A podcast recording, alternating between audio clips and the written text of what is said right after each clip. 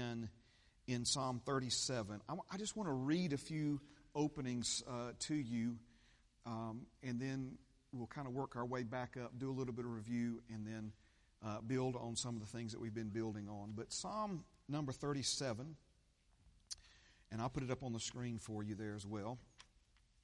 Psalm number 37. Praise God. Have you found it yet? All right, it's right there. If you if you if you don't have a Bible, praise God. Let me try to just real real quick. Like I've been I've been uh, saying something to this effect uh, in, in different ways now for many weeks. But remember, you were created by God. You were designed by God to put your trust in God. You you were never meant to call the shots for your own life.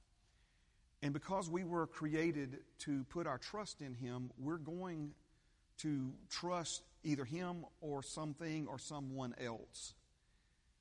And so we see that the more we try to live our lives independently from God, the more dependent we become on other things. And a lot of people say, no, no, I don't trust in other things. I don't trust in other people. I only trust in myself. Well, the Bible says you're cursed. Cursed is the man who puts his trust in man. And last time I checked, we're all men and women in this building, okay? And that's the trick of the devil. He's trying to get you to put your trust in yourself or to put your trust in other things. But in an effort to try to communicate to you this inward longing, this desire, I even have said it this way a few times you're hardwired. In other words, how, how you're set up, you're designed um, to, to look outside of yourself for help and for answers.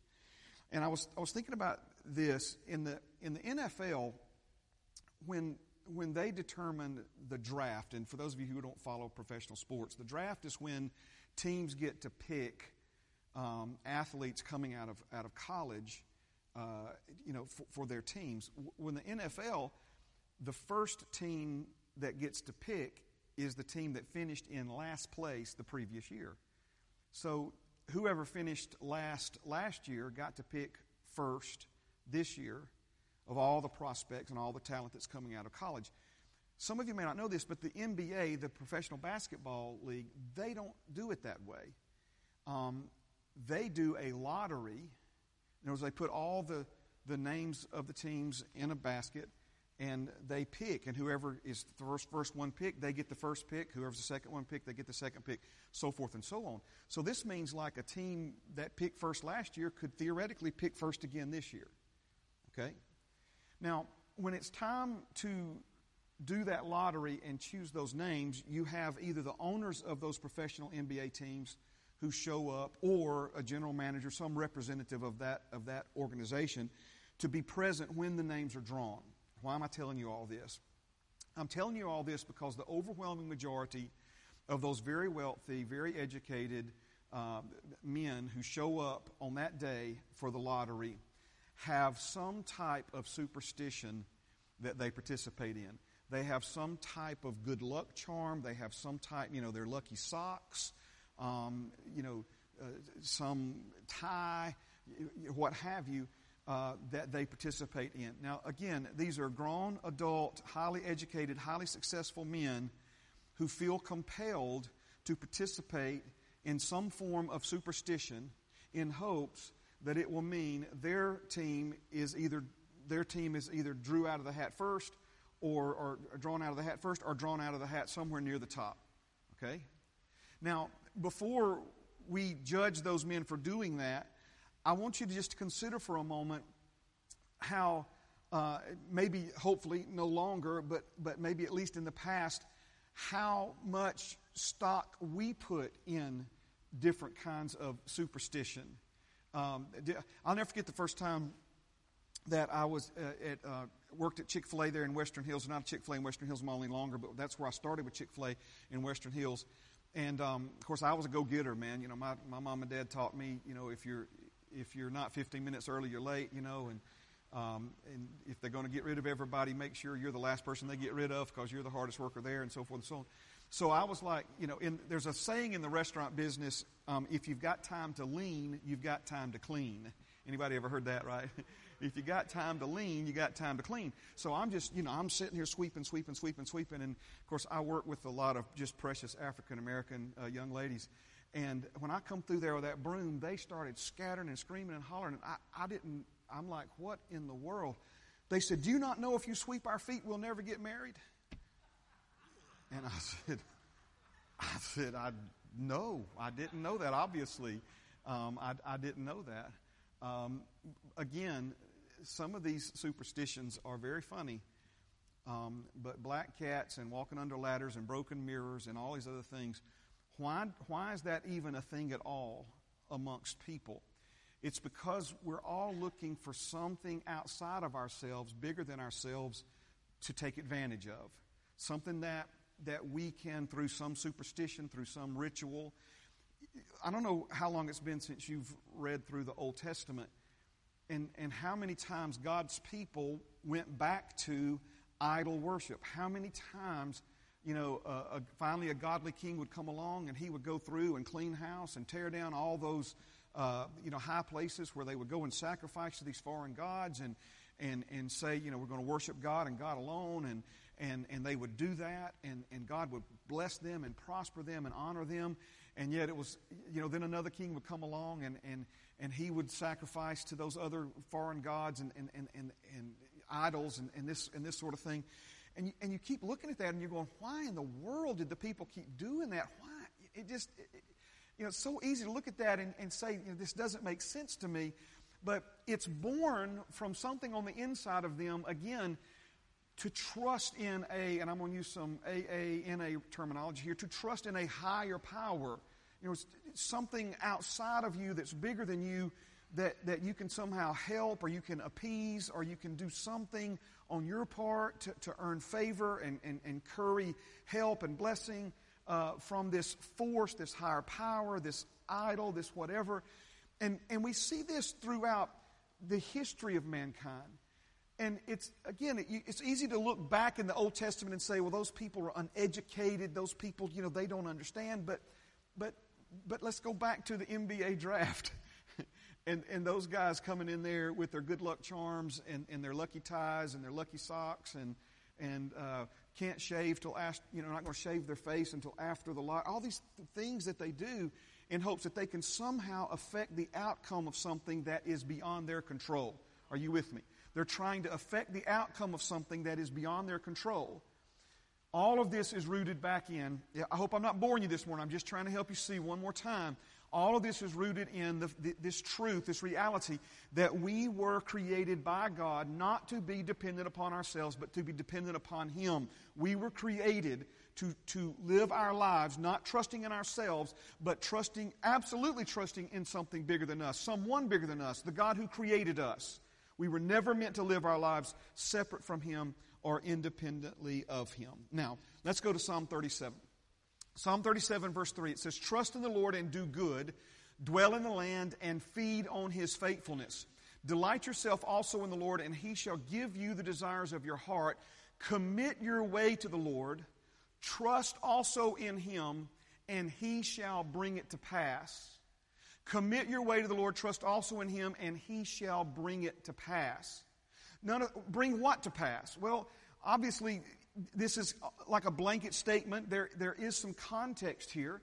But the context, of course, is your righteousness, your justice. You know, bringing to pass uh, the fruit and benefit of being a son or a daughter of God in your life. Notice who's going to bring it to pass? He's, he's going to bring it to pass. Notice, again, we're talking about our Creator, our Heavenly Father, affecting an outcome in our lives that we do not have the ability or the control over. He's, he's talking about Him bringing to pass things that we can't bring to pass. Him doing for us things we can't do for ourselves. Him, let's, let's say it another way, Him making things happen in our lives that we can't make happen on our own or without His help or without putting our trust in Him. So notice the instructions are commit your way to the Lord, trust also in Him, and He shall bring it to pass you would be hard pressed to find somebody who, who is not interested in God bringing things to pass in their lives. But notice the prerequisites are committing your way to the Lord, trusting in Him, and, excuse me, and Him bringing it to pass. Now, let's look at another passage, uh, Proverbs 16 and 3. Proverbs 16 and 3, again, is talking about this idea of commitment. Commit your works to the Lord, and your thoughts will be established. Commit your works to the Lord, and your thoughts will be established. Now, open with me, please, if you will, to the New Testament, and this is in uh, 2 Timothy chapter 1 and verse 12. 2 Timothy chapter 1 and verse 12. Now, we've looked at this passage, I guess, the last two Sundays. 2 Timothy chapter 1 and verse number 12.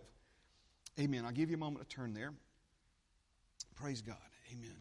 It says this For this reason I also suffer these things. Nevertheless, I'm not ashamed, for I know whom I have believed and am persuaded that he is able to keep what I have committed to him until that day. So we know that the Apostle Paul suffered some hardship, he suffered some, some difficulty. And there were people who judged him and accused him just like they judged and accused Job of, of bringing it upon himself or, or, or, saying that God had forsaken him or saying that, that, that Paul, you know, they would use the things that, remember, not everyone agreed with, with the Pauline doctrine. Amen. What, what we know of today is the doctrine of salvation. Um, in, in Paul's day, all of this was new. There were so many uh, people whose you know, thoughts and, and, and approach to serving God was rooted in the Old Covenant, the law, Judaism, circumcision, all these other things. And so there were a lot of people who did not agree, and, and, and to the point that they would, you know, they made it their mission to make life hard uh, for the Apostle Paul. We even, we even see, how about this one? People who did not believe in the gospel would preach the gospel just to cause the Apostle Paul problems in, in, in, places that he was either headed to or had been to, and, and, these kinds of things. And, and so they would look at the hardship and the difficulties that Paul was experiencing, and they would point to those things to say, um, We told you that what he's saying isn't true. Look at what he's going through. Look at what he's dealing with. Look at the hardship that he's facing. If he was really a man of God, if he was really preaching God's truth, he wouldn't be experiencing some of these difficulties and challenges that he was experiencing. And so Paul says, nevertheless, he's not denying that he, he dealt with some hard things, but he says, I'm not ashamed. I'm not put to shame, for I know whom I have believed and am persuaded that he is able to keep what I have committed to him until that day. Now, this word know, once again, it means to see with perception to know as if I see. To know as if I see. We're talking about a, a, a, level of confidence. We're talking about a level of, of certainty here. Remember, Moses was able to accomplish everything that he accomplished uh, uh, for God on this earth as if, Hebrews 11 27 says, it was as if he could see him who is invisible. Now, I know there's a lot of people who talk about, you know, blind faith and, and, and, the, and these kinds of things. My friend, true faith is not blind. True faith sees inwardly what cannot be seen with the physical eyes. True faith is, is seeing something in your heart and it, and it becoming more real to you inwardly than the world you can see and the circumstances you're dealing with outwardly. You see, that's one of the secrets to, to, to, to Jesus' earthly ministry. Jesus did everything on this earth that he did on this earth as a man, in right standing with God, full of the Holy Spirit. But here is, I think, again, something that needs to be mentioned is that Jesus was just aware, just as aware, if not more aware of the world he came from than the world he found himself living in. He was more aware of, of the heaven that, that, that no one could see as he was aware of the world and the circumstances and situations that he could see. That was, that's that inward knowing, that inward seeing that we're talking about. And so we've said that that inward knowing is the fruit or the product of trusting God. The fruit of trusting God is an inward knowing. And we've said that bold confidence comes from proven trust. Proven trust. I want you to remember that word proven there. Proven trust. So the stronger our trust in God, the greater our boldness. But weak trust in God will always lead to weak prayers, reluctant giving, timid confessions, and fearful living.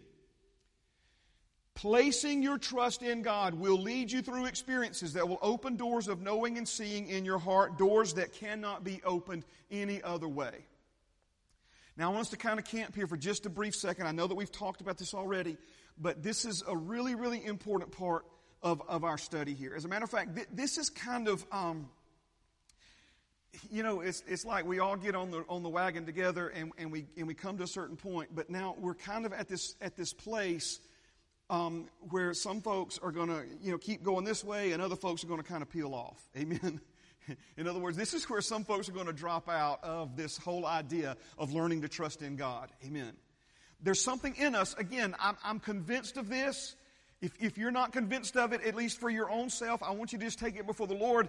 But I believe there's a longing in every one of us to trust God. We were created to trust God. We were never meant to live our lives without trusting God. There's something in us that wants to trust Him, and that's why, again, these misguided, uh, misplaced efforts of, of trusting in superstitions and all these other things, why is that even a thing, again, among us? It's because ultimately we were created to trust God. And so we want to trust Him. We want to know about trusting Him. We want to learn about trusting Him. But remember what we've said the only way you will ever learn to trust Him is actually by trusting Him. You'll never learn to trust Him unless you actually do. Have you ever wondered if you could trust somebody? You'll never know unless you trust them. You'll never know unless you trust them. So notice what he's saying here. Notice when I say he's saying, I know this isn't necessarily a Bible verse, although it's rooted in a lot of Bible verses, but I believe the Holy Spirit gave me this to give to you. Placing your trust in God will lead you through experiences. When we, when we talk about our lives, when we talk about the way we see ourselves, when we talk about, you know, the, the, the perceptions that we have and, and, and, and the understanding and the mindsets and the attitudes that we have, the thing that I want to bring to your attention this morning, the thing that I believe the Holy Spirit is wanting to bring to your attention this morning, is that all of those mindsets, attitudes, points of views, all this stuff by which we live our lives on a daily basis, those things have been deeply formed within us over the course of our lifetimes. And more than anything else, they've been formed in us by the things we've experienced. By the things we've experienced. Praise God. Now, a lot of times when we talk about these things, then, you know, the counselor in me wants to start talking about traumatic experiences. And certainly, traumatic experiences have an impact on our lives, on, on you know, how we respond to things, and, you know, so forth and so on. And I'm not trying to discount those like major life traumatic experiences, but there's another experience that maybe we don't even think of, we don't even recall. And it's, it's the thousand little things that have accumulated over time that we've experienced in our lives that have formed within us our self image, that have formed within us important things like how we manage money and, and how we deal with confrontation and, and, and how we handle conflict. And, and I could just go on and on and on. How we respond when things get hard is a, is a, is a classic example. And if the Lord's, you know, has been really dealing with us about, you know, how we respond to things, we don't have control over what other people say and do. We don't have control over, um, you know, some laboratory that releases a, a, a plague and a pandemic on the world. But we do have control over how we respond to these things. Remember, every trick, every tactic that the enemy, I know I've gone way back in reviewing here, but I'm feeling compelled to do this. Listen to me, please. We, we're, we're talking about, you know, how we respond. And how we respond to things is the difference between life and death. And so the devil has been trying your whole life to form within you a mindset and an attitude that will, that will always have you responding in a wrong way to things. Placing your trust in God will lead you through experiences that will open doors of knowing and seeing in your heart, doors that cannot be opened any other way.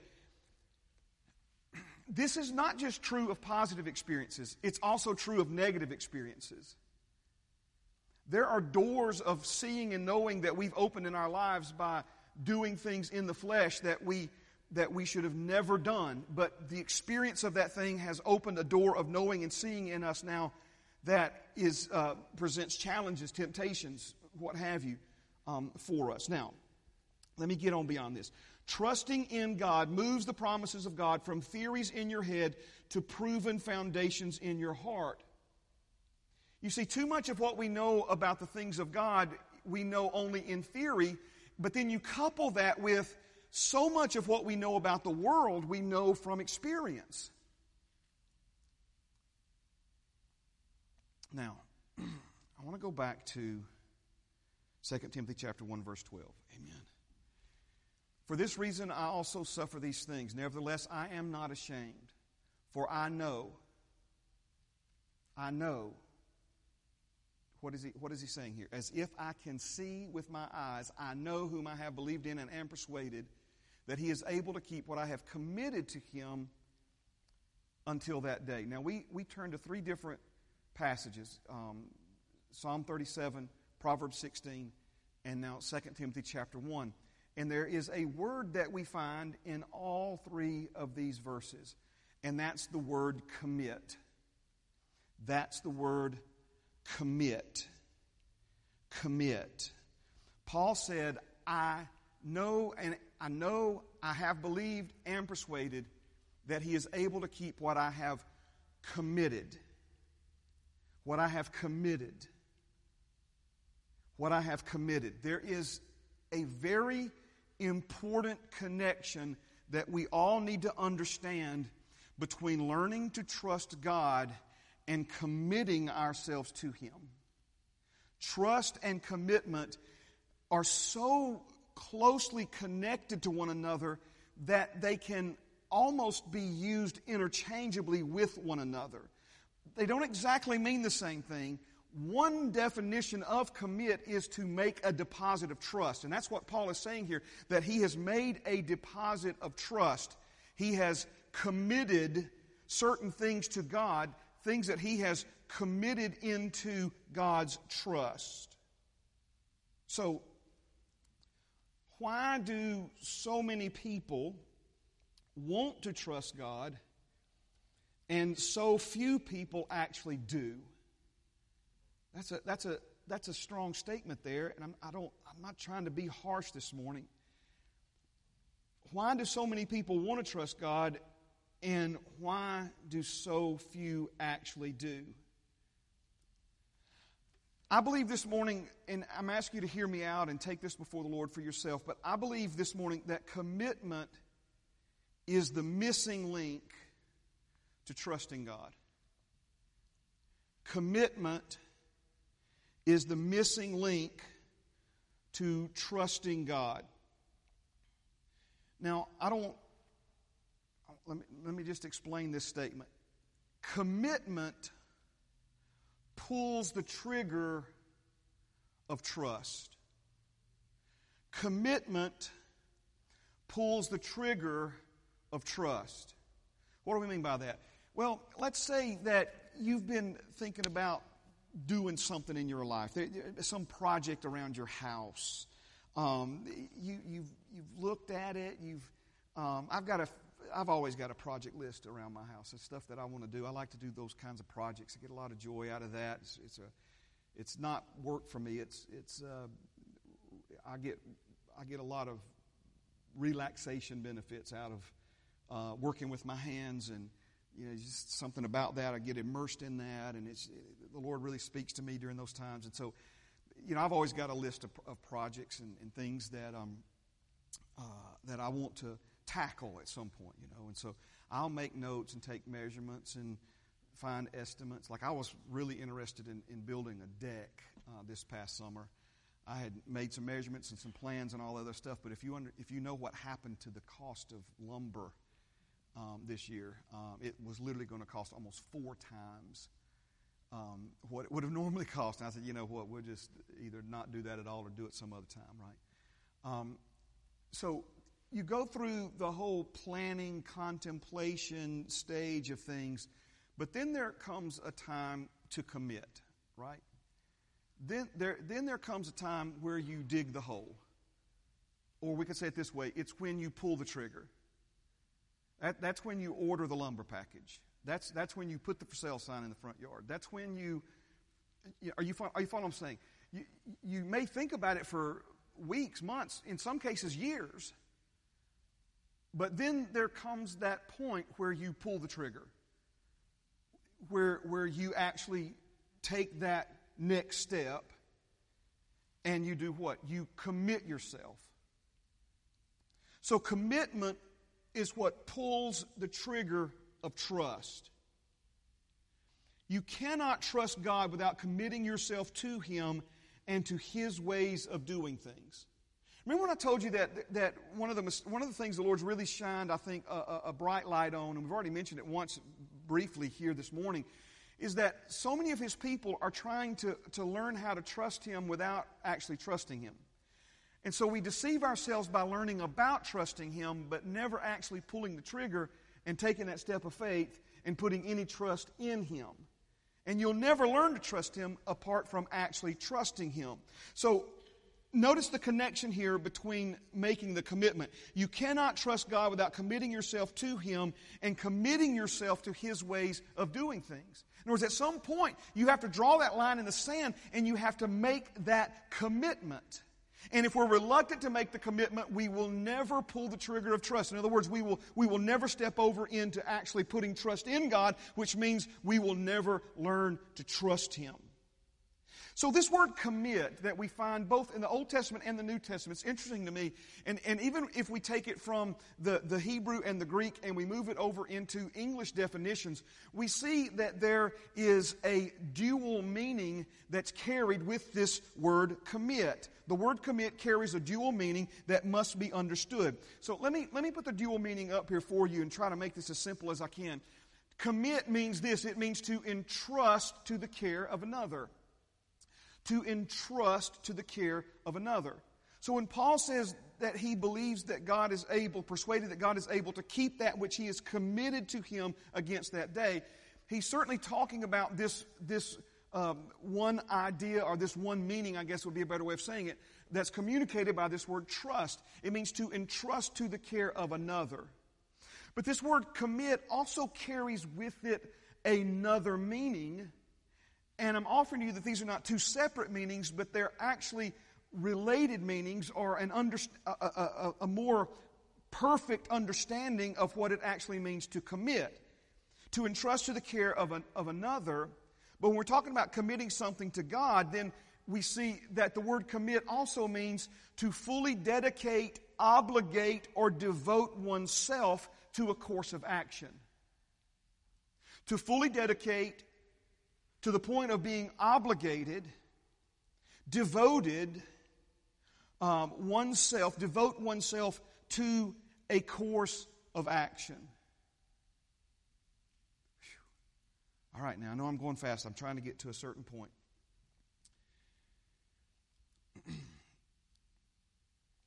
Far too many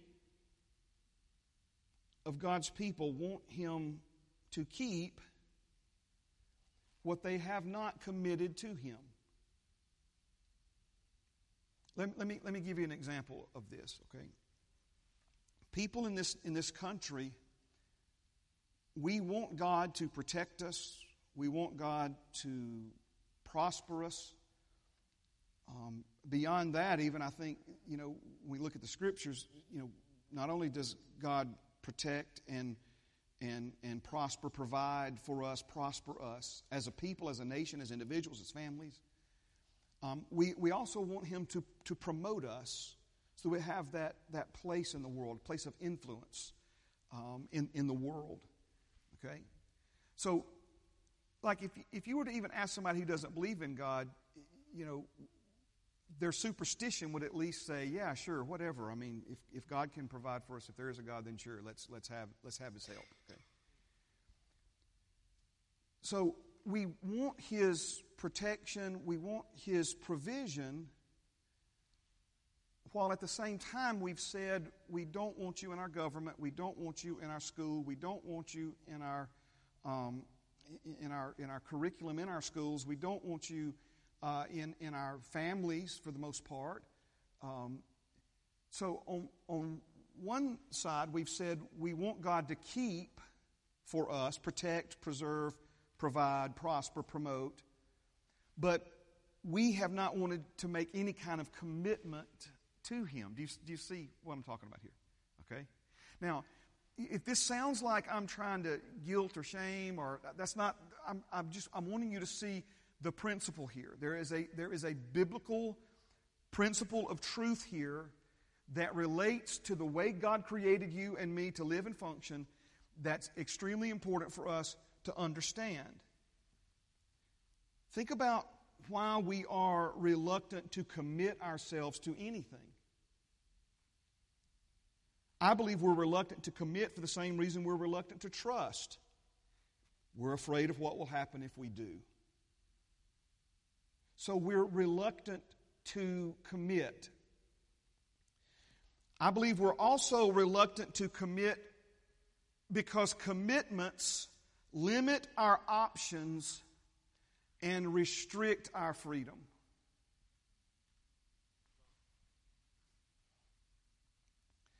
I started going to church nine months before I was born. Okay, and I'm 54 years old now. All right? Been in church a long time. And what I am noticing amongst the people of God is a greater reluctance to commit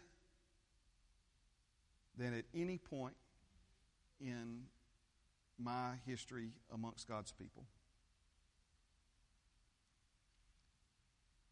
Things that the Lord would have for us to do, things that He would have for us to participate in, various ministries, areas of service, areas of, of, of helping out and becoming involved that require a commitment, but if we make that commitment, then we've obligated ourselves, and if we commit ourselves, we then limit our options and we restrict our freedoms, and so we'll just kind of stay on the outside looking in, we'll kind of stay on the fringes. If it's convenient, if we don't have anything else going, if, if we can, um, you know, work it into our busy schedules, then we'll be more than happy to be there. We'll be more than happy to participate. We'll be more than happy to contribute. We'll be more than happy to get involved. But we don't want to make a commitment because that commitment is going to do what? It's going to limit our options and it's going to restrict our freedoms.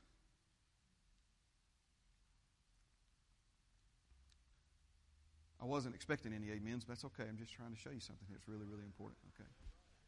Maybe I should have expected some and I might have got one or two, but that's all right. you see, we're, wanting to learn and know and understand the deeper things of God without committing ourselves to doing the deeper things of God. We're wanting the benefits I, I was. You talk about like experiences and things that that um, that stick in your in your heart and mind. This is this is one that um, that that really sticks in my heart and mind. And it goes back to when I I don't know how old I was. We we had a pastor, and um, and I don't forget mom and dad. Of course, they you know they, they had gift of discernment, all that stuff, but you know, we're going home. They said, man, I don't think he's going, I think he's getting ready to leave. I think he's getting ready to resign. And I'm like, what? Really? And they said, yeah, we've noticed that when they start fussing instead of preaching, right? And sure enough, two or three weeks later, he stood in the pulpit and fussed at us and then resigned. You know? I, I, think it was my dad. It sounds more like something my dad would say than my mom said, but I remember distinctly sitting in the back, back seat about how just there's something about a fussing preacher. You know, nobody wants to hear a fussing preacher. And in those days, I knew that my destiny was to be a preacher, and I made this mental note in my head all that many years ago. When you preach, don't be a fussing preacher. Right? So I'm not, I'm not, I'm not, I'm not trying to fuss at you. I feel like I'm that guy on the wall this morning, though. I'm not a doomsdayer. Listen to me. I am not a doomsdayer. But Jesus himself told us. Do you remember we preached a whole series of sermons when all this COVID stuff started? Jesus said it's birth pangs and that they must come, they must happen. It must be. If Jesus said it must be, then it, it's going to happen. If Jesus said it's going to happen, it's going to happen. I, I'm just telling you. And he said it's the beginning of birth pangs. And what do we know about birth pangs? We know that birth pangs grow in their frequency and their intensity the closer a mother gets to giving birth. So, all of the things that Jesus said that we would see as, as the end draws to, you know, draws near and, and, and, and life as we know it on this earth is coming to an, a close.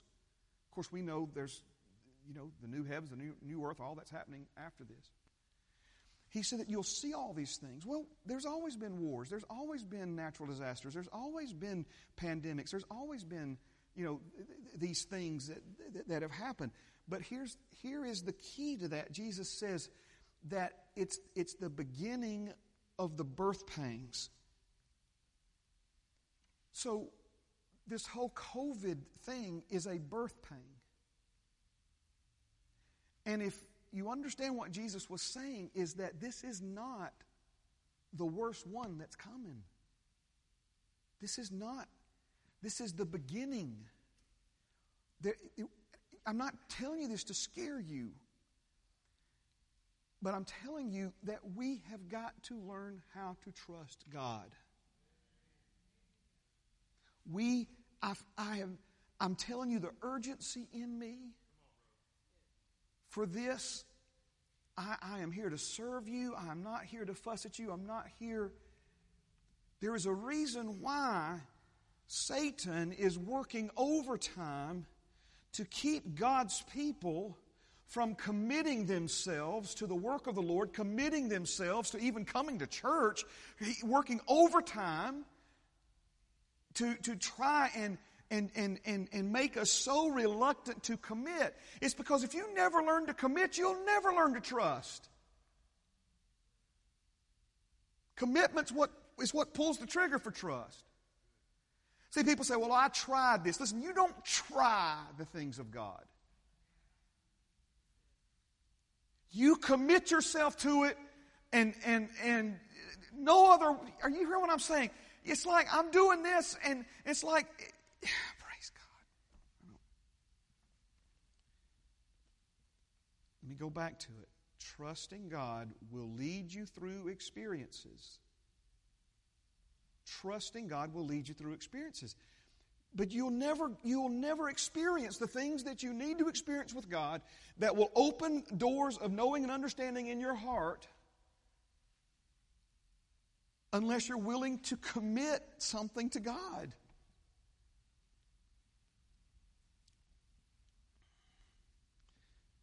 Psalm 37. Amen. Psalm 37. Let's go there real quick like. Amen. Trust in the Lord and do good. Dwell in the land and feed on his faithfulness. Delight yourself also in the Lord, and he shall give you the desires of your heart. Commit your way to the Lord. Trust also in him, and he shall bring it to pass. Bring it to pass. Notice what he's saying here trust in the Lord and do good. So he's saying trust and do. Trust and do. Trust is more than a, a mental position, trust is more than just uh, some idea that we have in our minds. He's saying, put your trust in me and then make doing good a priority in your life. Because the difference is in the doing, because the doing is how he leads us into the experiences. That's why he says, Taste and see that I am good. Dwell in the land and feed on his faithfulness. This word dwell carries with it the idea of the, the New Testament word Jesus used, abide. As a matter of fact, in some translations of abide in me and my words abide in you, we see it translated, dwell in me and my words dwell in you. Here he's saying, dwell in um, the land. This, this speaks of time and tenure.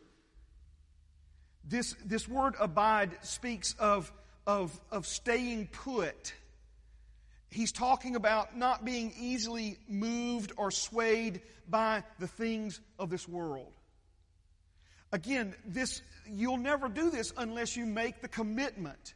This is what we're going to do. This is how we're going to do it. And, and no matter how things look, seem, or feel, this is, this is God's way. We understand His way. We're committing ourselves to His way. And, and, and this, is, this is the path that we're taking. This expression, feed on His faithfulness. The word feed means to develop associations with, to become familiar with. Pam and I were in a, uh, an antique store in Franklin, Tennessee. And there was an old metal lunchbox sitting up on a shelf, much like the one that I carried when I was uh, at North Highland Elementary School when I was a kid. And I was, I just, I don't know, it just it caught my eye. I reached up there and I and I took that metal lunchbox off the shelf. It was kind of dinged up. I looked at it for a minute. I set it down on the table and, and I unlatched it. And, and those sound, that the unlatching of, of those, uh, it's a distinct sound. It's a sound that my brain has associated with North Highland Elementary School. I then opened that metal lunchbox. It's, I can't quite put into words the smell. It's, it's somewhere between peanut butter and banana sandwich and rust. You know what I'm talking about? Amen. I, the sound of that, then when I open that and the smell of that, I'm immediately crying for my mother in second grade at North Highland Elementary School. Are you hearing me? It's, it was, it's, a, it's a powerful association. You see, there's all kinds of things that, that we have developed these associations with. These associations produce within us something called an automatic response. See, we're back to the response. An association leads to an automatic response. When God says, I want you to remain in the land, I want you to get somewhere, put down some roots, and, and stay put. I want you to, to build some time and some tenure, and I want you to have some experiences there. As a matter of fact, he says, I want you to begin to feed on my faithfulness. What is he saying? He's saying, I want you to develop some associations with me being faithful to you. I want you to become familiar with me helping you. This word paints the picture literally of developing a friendship to the point of companionship. So when God says, says to us, feed on His faithfulness, He means for us to become familiar with His faithfulness and His trustworthiness. Developing a relationship involves sharing these common experiences. Father God wants you to become a companion. Are you hearing me? He wants you to become a companion of His faithfulness. Now, again, when I, when I think about like how you develop a friendship, you go from not knowing someone to being introduced to them. But if you're ever going to develop any kind of relationship or friendship with that person, it's going to require you spending some time with that person. It's going to require you experiencing some things together with that person. You know, all these, what, 36 years now, Pam and I have been married 34, we dated two years. 36 years of things that I've experienced together with her. Are you following me? There's a commitment there, right, that we make to one another. So, what God is saying to us is, He's like, look, I'm, I'm wanting you to, to make some new associations. Go back to when He brought them out of Egypt, brought them out of slavery in Egypt. Every time things would get a little difficult, what they want to do? They wanted to go back to Egypt. They wanted to go back to what was familiar. They wanted to go back to what they had made associations with.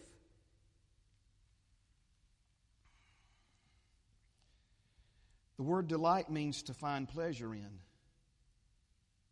And this also takes time.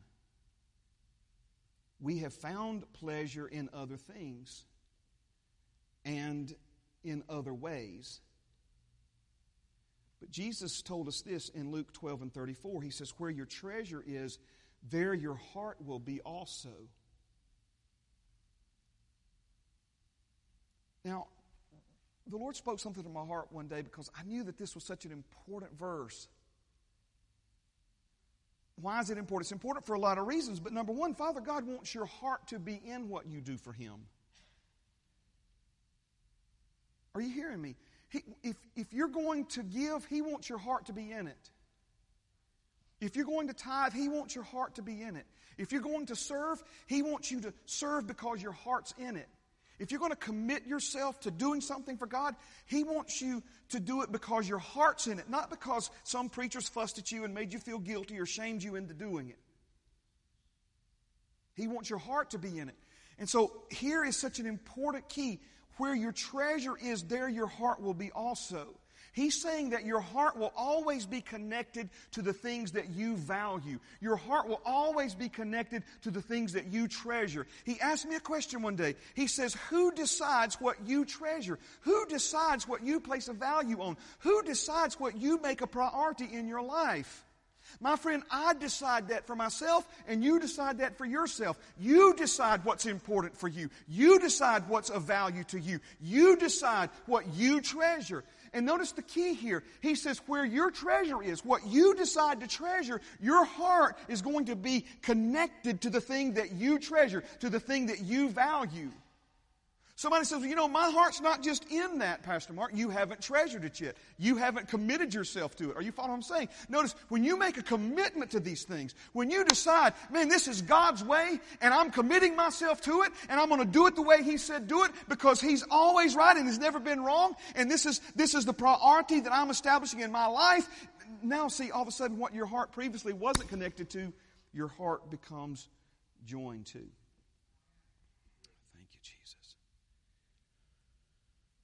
All right, stand with me. Praise God. Thank you, Lord. Thank you, Jesus. Thank you, Jesus.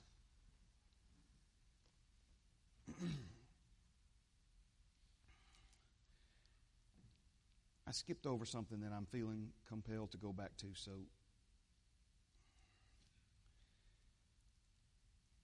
remember let's let's let's close here, okay? Commit is to entrust to the care of another, but it's also to fully dedicate, obligate, or devote oneself to a course of action. If I was to ask you if you would like for God to prosper you financially, I don't know of anybody in their right mind that would say no. Okay? And, and this is an area that creates a lot of anxiety and worry in people's hearts and minds. They stress over finances. They, they stress over, over money. They're worried if they're going to have enough and are they going to be able to pay their bills and they're going to be able to you know, provide for their children and Christmas is just around the corner and what, how, how are we going to do that and, and, and, and these kinds of things. In other words, this, this, I'm not saying it's number one, but it's one of the top, if not the number one stressor, causes of, causes of anxiety in, in, in people's lives. Well, again, Father didn't, that's not Father's plan, desire for you to be stressed out all the time about money. Now, compare though trying in your mind, because we're talking about trusting God, it's like, okay, man, I got to trust God. I got to trust God. I got to worrying about this. I got to trust God. I, you know, I just got to know God's going to take care of me. I got to trust God. I got to trust God. Okay. Well, amen. Have you committed yourself? Have you committed your finances to the Lord? Notice committing is not just saying, I'm, I'm trusting you with my finances. There's a dual meaning here. To truly commit your financial life and future to God means to fully dedicate, obligate, or devote yourself to His way of doing finances. Do you see the, the, the commitment there. It's not just committing, it's like, okay, I'm going to commit, I'm going to commit. No, I'm going to commit. I'm going to commit my ways to the Lord, and my thoughts are going to be established. I'm going to commit what I do to the Lord. I'm, I'm going to fully dedicate, obligate, and devote myself to doing it God's way. See, that's going to then lead you into the experience. Okay? that's going to open the door of seeing and knowing that cannot be opened any other way. Amen. Father, thank you for this time together this morning. Thank you for these beautiful people. Father, thank you for helping us by your Holy Spirit connect with these truths. Lord, that, that we would, each and every one of us in this moment, Lord, examine, you know, what have we really, according to the biblical definition, what have we really committed to you? What, what have we trusted into your care? And what have we fully de- de- dedicated and devoted and obligated even ourselves, Father, um, to, to, to doing your way, uh, to, to, to your course of action uh, for our marriages? Um, Father, your course of action for raising our children, your course of action for managing our money, your course of action, Father, uh, you know, pertaining to uh, our, our service and, and, and what it is that you've called us to do and fulfilling our purpose. Lord, all, all of these things. Um, Lord, I thank you that you're speaking to us today, and, and Lord, that we're, we're listening to you. Um, Father, we, we were never meant to live in this world afraid, um, but Lord, to, to live with a bold confidence because of the proven trust that we have in you. So, Lord, may we make your faithfulness and trustworthiness a companion, Lord. May we hang out and, and have some life experience with that and allow those experiences to renew and transform our minds and our lives. In Jesus' name, amen and amen. Praise God. Thank you so much for being here this morning. You're loved. Please know that you're loved. Have a great uh, rest of your day, a glorious, beautiful week. Hey, let me, let me real quick, like, and I, I, I, don't, I guess I was supposed to announce this, but Brother James Jordan, some of you know this brother. His funeral is going to be on Tuesday uh, afternoon at Patterson's, I believe at 2.30. So James Jordan funeral, uh, 2.30. Praise God. If you can't be there, be sure and be praying for Sister May. And uh, anyway, we love you. Good things coming.